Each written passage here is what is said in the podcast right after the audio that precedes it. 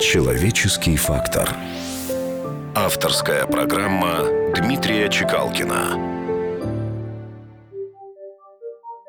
Мы познаем человека не потому, что он знает или что он умеет, писал Раминдранат Тагор, а потому, чему он радуется. Жизнь дает нам бесконечное количество прекрасных поводов для радости. Надо уметь их замечать и ценить.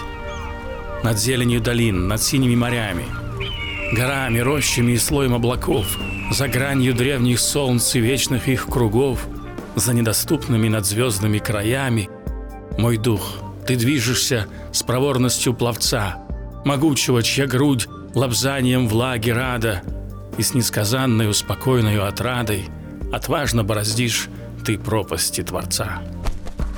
Подальше улетает вредных испарений, очиститься спеши в лазуре золотой и пей, как девственный напиток неземной, огонь, наполнивший небесное селение.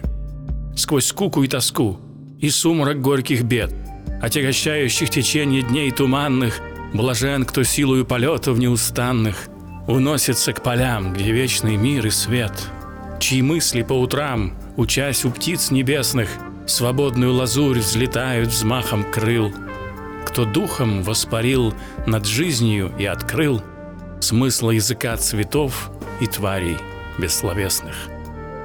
Да, господа, радость земного существования можно испытать всюду, но для этого в эту сферу нужно вкладывать самого себя.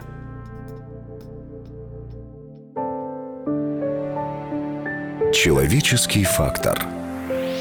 На радио «Вести».